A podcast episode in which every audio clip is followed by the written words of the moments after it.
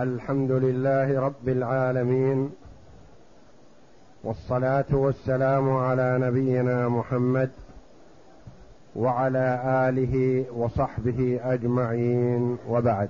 بسم الله بسم الله الرحمن الرحيم. الحمد لله رب العالمين والصلاة والسلام على أشرف الأنبياء والمرسلين نبينا محمد وعلى آله وصحبه أجمعين. قال المؤلف رحمه الله تعالى فصل فإن كان مما لا مثل له وجبت قيمته لقول رسول الله صلى الله عليه وسلم من أعتق شركا له في عبد فكان له ما يبلغ ثمن العبد قوم وأعطي شركاؤه حصصهم متفق عليه. قول المؤلف رحمه الله تعالى فصل وإن كان مما لا مثل له. يعني المغصوب وتلف. إذا تلف المغصوب قلنا يدفع الغاصب مثله للمالك. فإن كان لا مثل له ما يوجد له وليس من المثليات فكيف يعوض عنه إذا تلف؟ قال يعطى القيمة. والقيمة ليست على نظر الغاصب.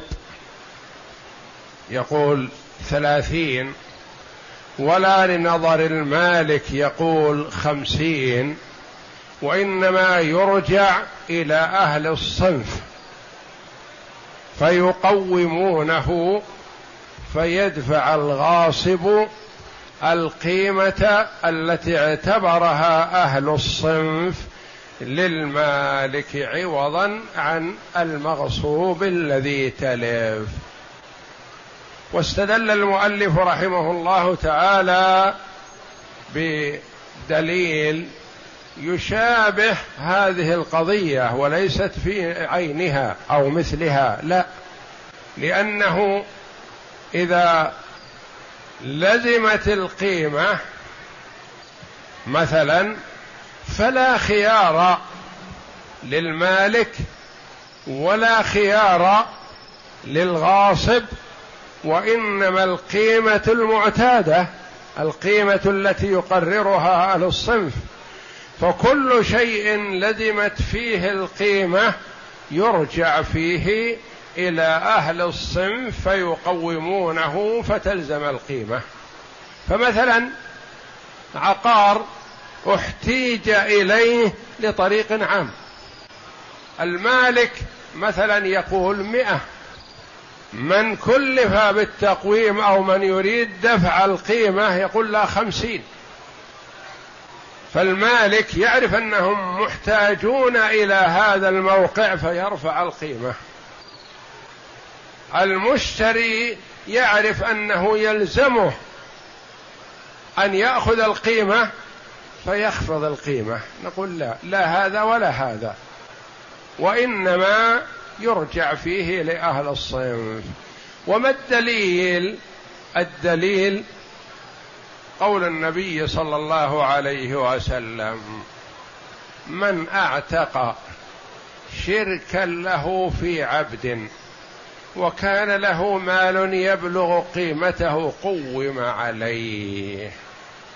هذه قاعدة وهو عليه الصلاة والسلام لا ينطق عن الهوى أعطي جوامع الكلم. هذه تصلح في كل قضية يلزم أن تدفع القيمة. فلا ينظر إلى الدافع ينزل القيمة. ولا ينظر إلى قول الآخذ فيطلب أكثر. يقول محتاجون إلى هذا الموقع أنا أطلب فيه ما قيمة باهظة. نقول لا لا هذا ولا هذا. يقول عليه الصلاة والسلام من أعتق شركا له في عبد. مثلا العبد بين اثنين أو ثلاثة أو خمسة أو عشرة ورثوه من أبيهم أو من أخيهم أو اشتروه بحر مالهم فهم شركاء فيه. واحد منهم وفقه الله لأن يعتق نصيبه لوجه الله جل وعلا. والعتق من أفضل القرب وأحبها إلى الله جل وعلا. ولهذا جعل الله جل وعلا كثيرا من الكفارات أولها العتق لمن استطاع. قتل الخطأ كفارته العتق. الظهار كفارته العتق. الجماع في نهار رمضان كفارته العتق.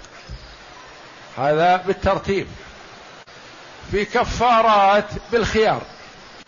كفارة اليمين إطعام عشرة مساكين أو كسوتهم أو تحرير رقبة. هذا بالخيار. فهذا الذي أعتق نصيبه من هذا الرقيق. نقول أحسنت. وعملت خيرا. وأعتقت نصيبك وحقك. فالله يعتقك بذلك من النار. لكن يا أخي صاحبك الذي أعتقته ما استفاد كثيرا. أنت أعطيته شيئا من الحرية لكن مملوك بقيته. فيلزمك أخي أن تشتري بقية الأجزاء وتدفعها. قيمتها لأصحابها وتعتقه كاملا. هذا إذا كان قادر إذا كان المعتق نصيبه عنده سعة في المال يقدر. فنقول يلزمك يقول أنا ما أعتقت إلا الربع أو أعتقت الثمن وما فكرت إني أعتق الباقي لأنه ما هو لي. نقول إن كان عندك مال فيلزمك وإن لم يكن عندك مال فلا نغرمك ولا نلزمك أن تستدين. قال لا عندي رزق عندي قدرة الحمد لله. شيء اللي يلزمني شرعا أنا ممنون. نقول يلزمك أن تشتري بقية الأجزاء وتعتقه مثل ما أعتقت نصيبك. يقول إن شاء الله. يأتي إلى إخوانه وشركائه في الرقيق هذا يطلبون فيه مئة ألف. أنصباهم إن معدل قيمة الرقيق مئة ألف يقول لا. الأرقة بعشرة آلاف اثنى عشر ألف شلون مئة ألف؟ لكن أنا أريد أشتري أشتريه كاملا وأدفع لكل نصيبه بمعدل أنه يكون قيمته خمسة آلاف ثمانية آلاف وهم يطلبون مئة ألف لأنهم يعرفون أنه ملزم بشرائه وطلبوا أكثر من القيمة. نقول حكمها النبي صلى الله عليه وسلم. لا نقبل قول البائع يطلب أكثر من الثمن المعتاد. ولا نقبل قول المشتري يدفع أكثر أقل من الثمن المعتاد. وإنما وسط.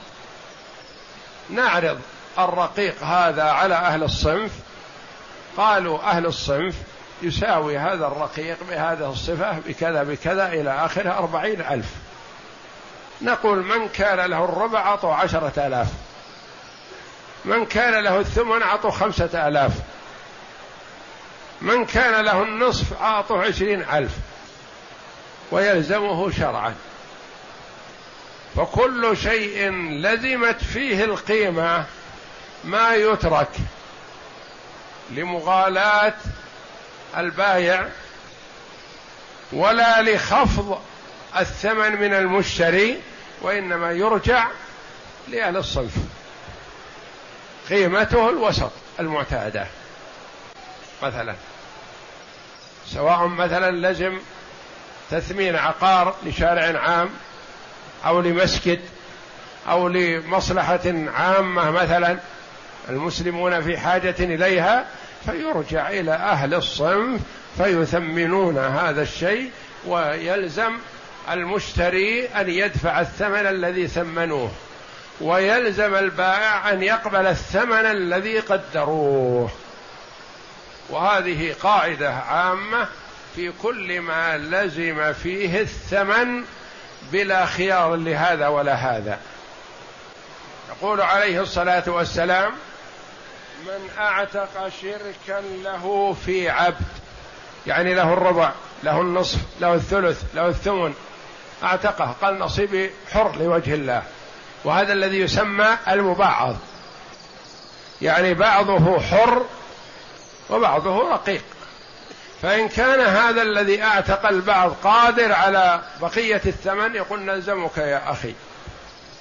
وإن كان غير قادر فلا يكلف الله نفسا إلا وسعها يبقى الرقيق مبعض.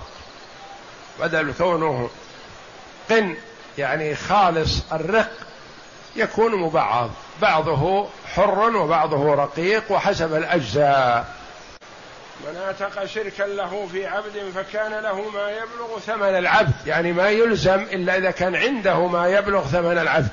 ما نقول استدن وأشغل ذمتك واشتر مثلا العبد هذا بقيته. لا ما نلزمه بالاستدانة. قوم وأعطي شركاؤه حصاصهم بحسب التقويم. متفق عليه رواه البخاري ومسلم. فأوجب القيمة ولأن إيجاب مثله من جهة الخلقة لا يمكن لاختلاف الجنس الواحد في القيمة. فكانت القيمة أقرب إلى إبقاء حقه. فأوجب القيمة ولأن إيجاب مثله من جهة الخلقة لا يمكن. يعني قد يتعذر إيجاد مثل المغصوب هذا حال تلفه. فأقرب شيء يكلف بالقيمة.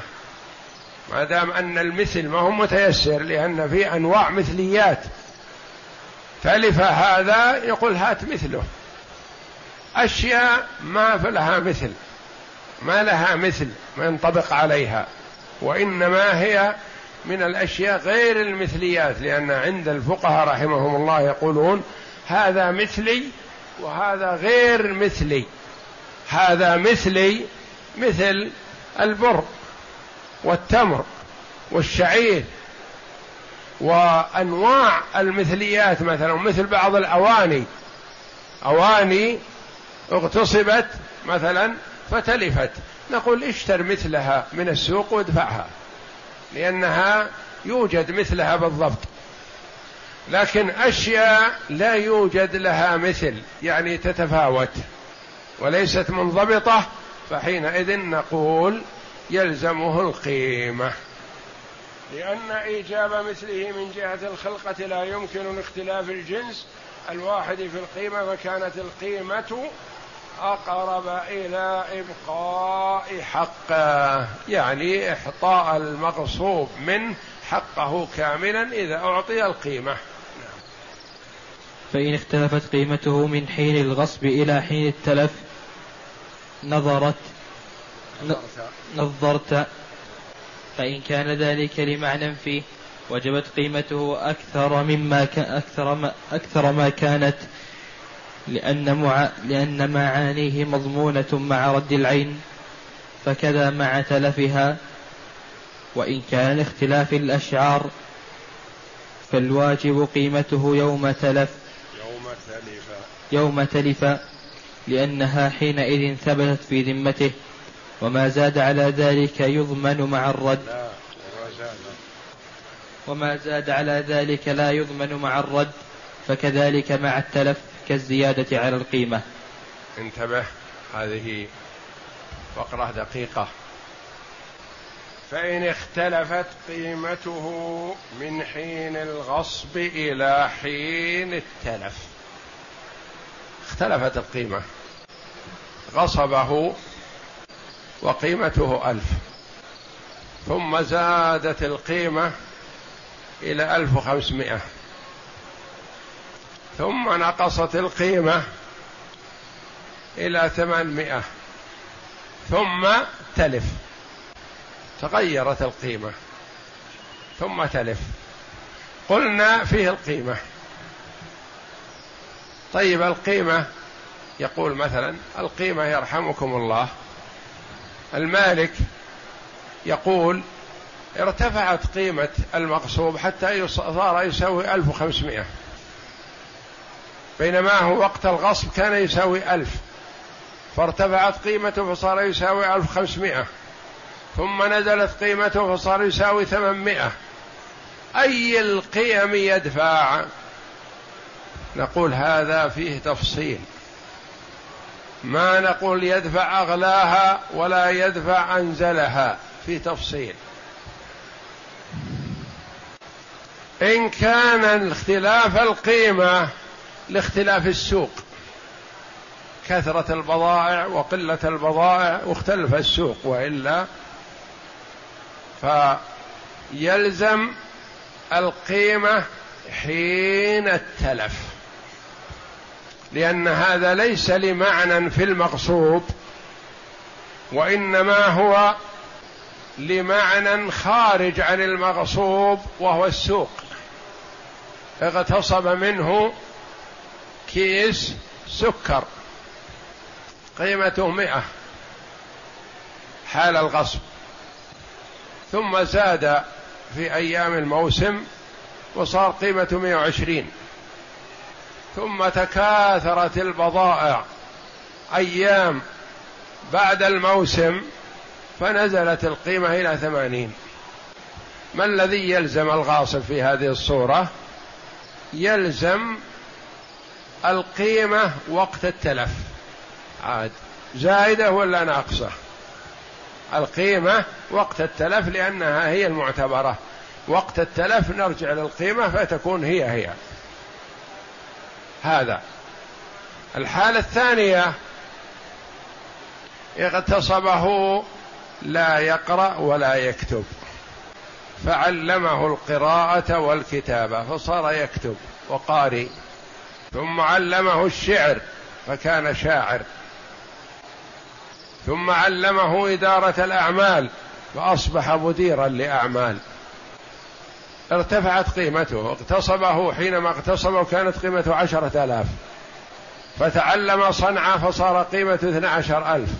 فتعلم أخرى فصار قيمة خمسة عشر ألف. فتعلم قيمة فصارت قيمته عشرون ألفا.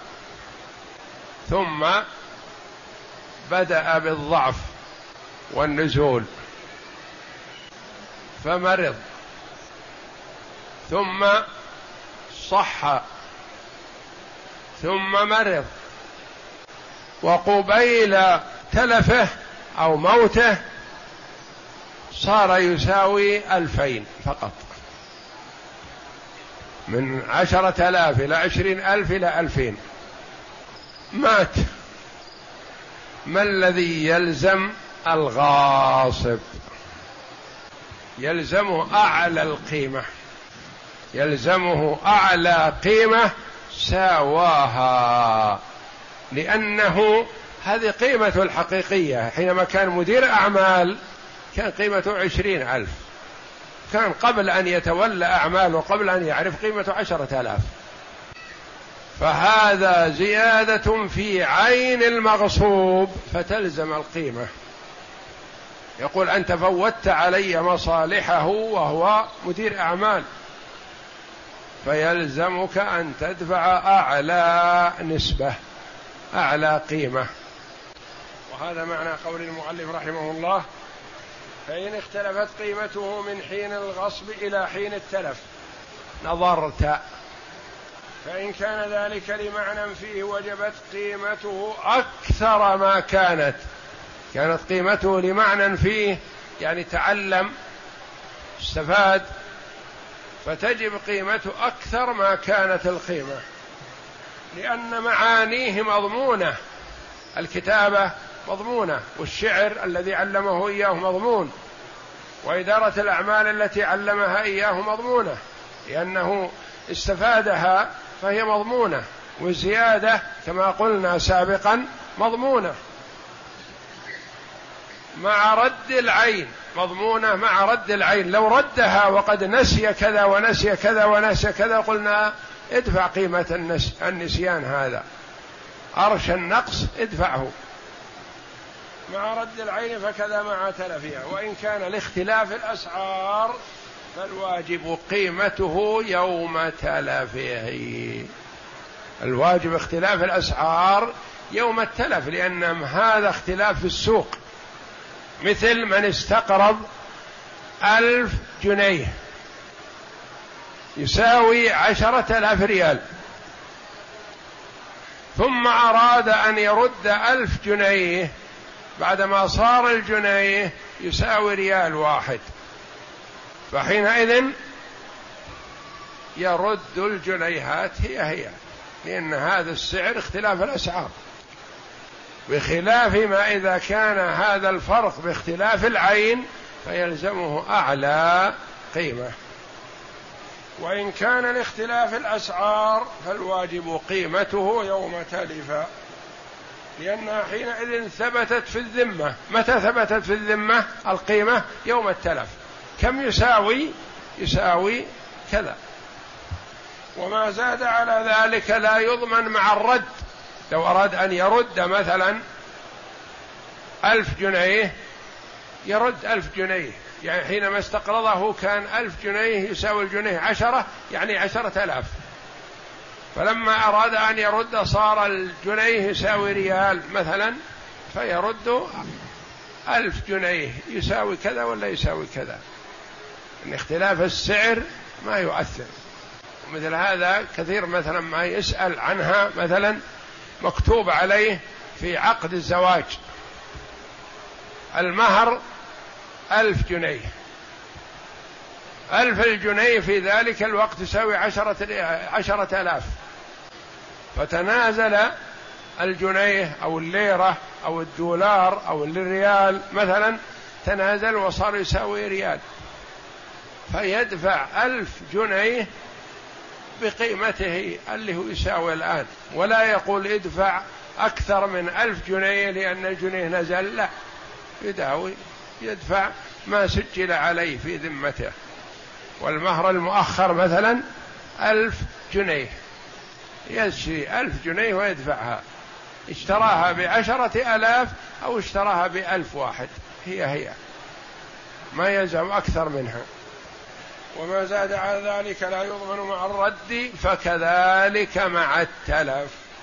نعم. كالزيادة على القيمة. الزيادة على القيمة مثلا هو مثلا اغتصبه وقيمته ألف.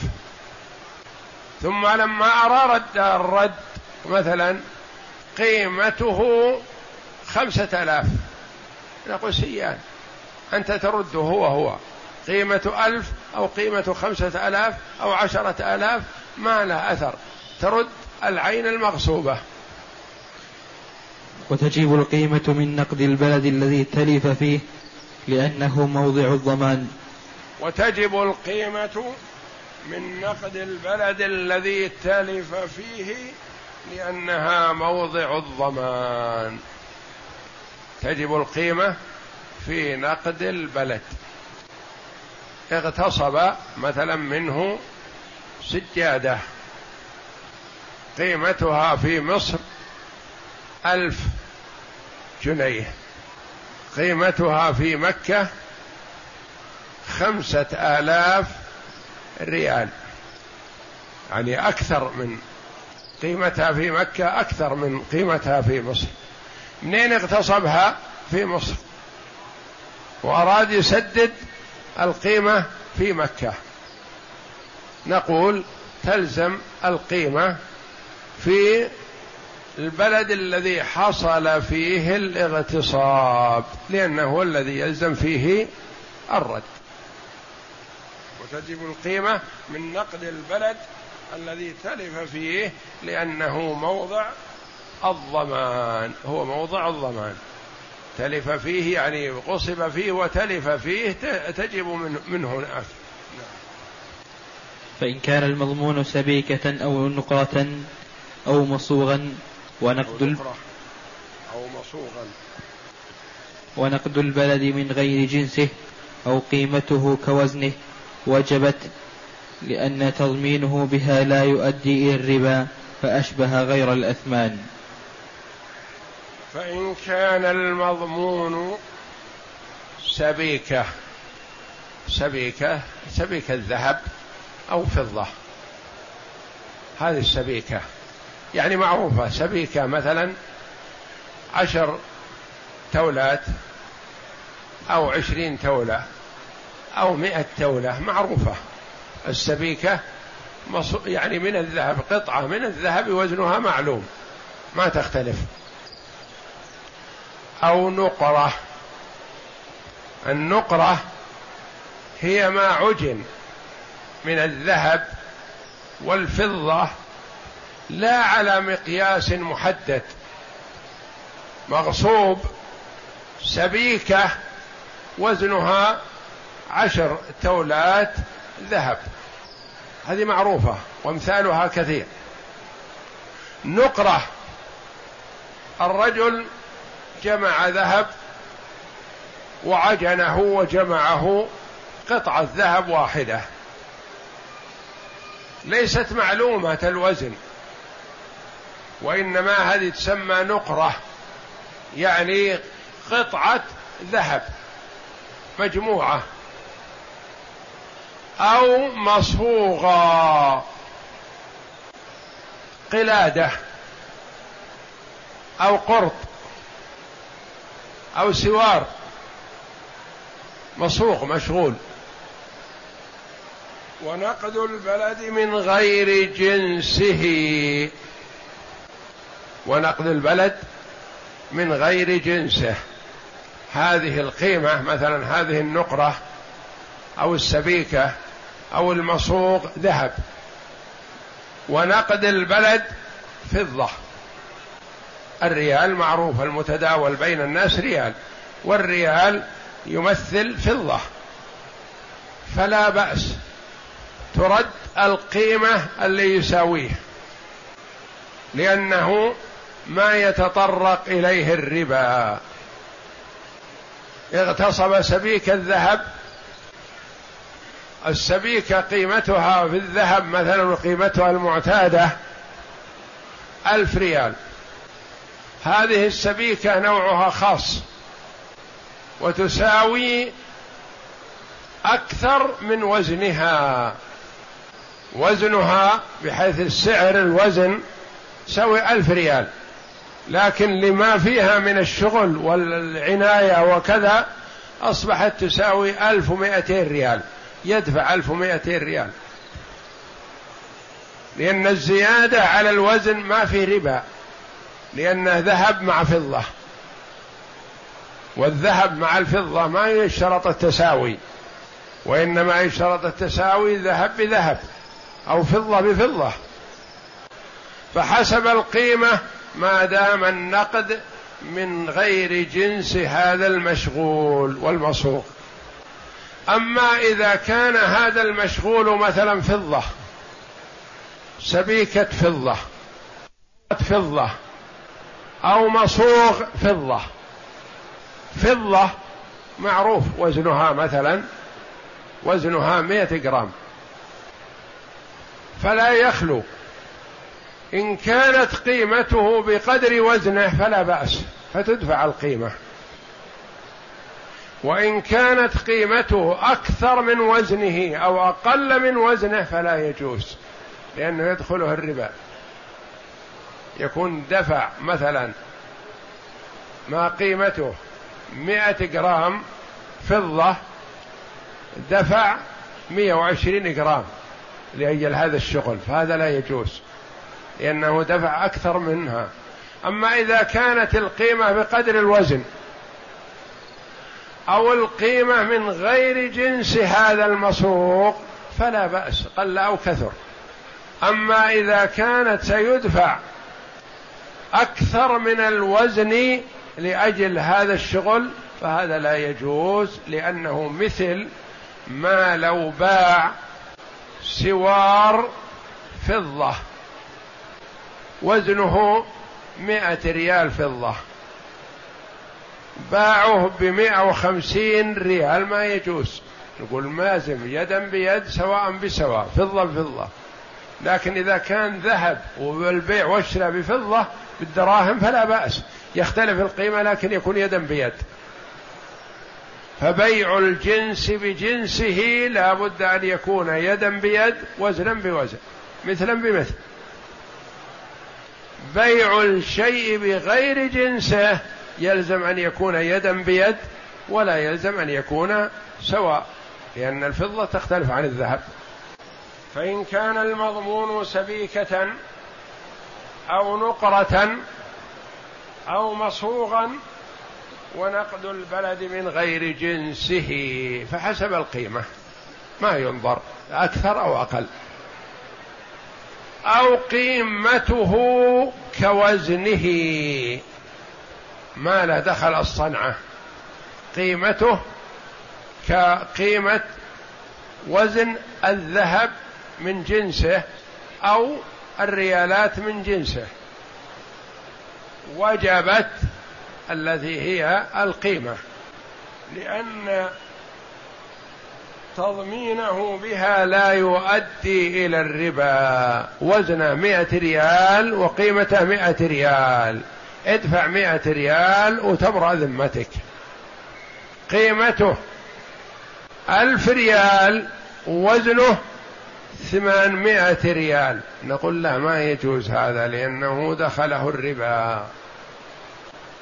فأشبه غير الأثمان. يعني أنه ما يجوز أن يباع جنس بجنسه ربوي ومع أحدهما زيادة. أشبه غير الأثمان.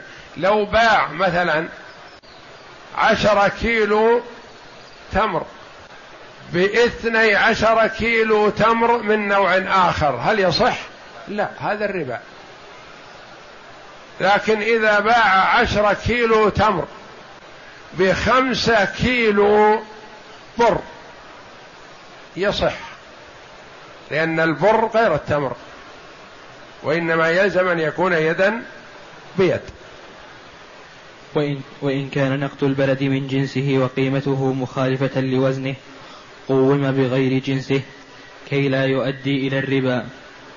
وإن كان نقد البلد من جنسه يعني المغصوب فضة ونقد البلد فضة. فنقول يقوم التالف هذا ما يقوم فضة فيأخذ أكثر من حقه وإنما يقوم بالذهب. يقول مثل هذا يساوي جنيه. خمسة جنيه عشرة جنيه حسب القيمة فيدفع قيمته من غير جنسه حتى لا يكون دفعها من جنسه فيه ربا. وإن كانت الصناعة محرمة فلا عبرة بها لأنها لا قيمة لها شرعا. وإن كانت الصنعة محرمة في صنعة حلال مثل سوار. وزنه عشرة جرام ذهب مثلا. وزنه بالذهب مثلا جنيه واحد مثلا. وقيمة أكثر. ما يجوز هذا لأنه يدخله الربا. إذا كان شيء فيه صنعة فيه صنعة الصنعة هذه محرمة مجعولة مثلا على صورة صورة حيوان. الصورة محرمة فلا قيمة للزيادة من أجل الصنعة من أجل الشغل هذا لأن الشغل هذا ما هو حلال. بخلاف المشغول حلالا فله قيمة لكن إذا أريد أخذ قيمته يثمن بغير جنسه حتى لا يدخله الربا. والصناعات صناعة مباحة. مثلا سوار لامرأة. إذا كان هذا السوار معروف ما يلبسه إلا الرجال فالصناعة محرمة حينئذ لأنه لا يحل للرجل أن يلبس سوار الذهب. والصناعة محرمة. فالصنعة حينئذ لا قيمة لها ما دامت صناعة محرمة. وذكر القاضي أن ما زادت قيمته لصناعة مباحة. جاز أن يضمن بأكثر من وزنه. لأن الزيادة في مقابلة الصنعة فلا يؤدي إلى الربا. هذا كلام القاضي أبي يعلى رحمه الله. يقول أن ما زادت قيمته لصناعة مباحة جاز أن يضمن بأكثر من وزنه. الصناعة مباحة مثلا سوار قلادة قرط امرأة. وهو وزنه يختلف عن قيمته. قال لا بأس أن تكون قيمته أكثر من وزنه. لما يرحمك الله؟ يقول لأن الزيادة هذه ليست ربا وإنما هي مقابل إجرة عمل. هذا ما قاله القاضي أبو يعلى رحمه الله. والظاهر والله أعلم بخلاف ذلك لأنه بهذه الطريقة إذا أبحناها أبيح كثير من أنواع الربا بهذه الطريقة يقول لأجل الصنعة مثلا. فما يجوز ذلك؟ والله أعلم. وصلى الله وسلم وبارك على عبده ورسول نبينا محمد وعلى آله وصحبه أجمعين.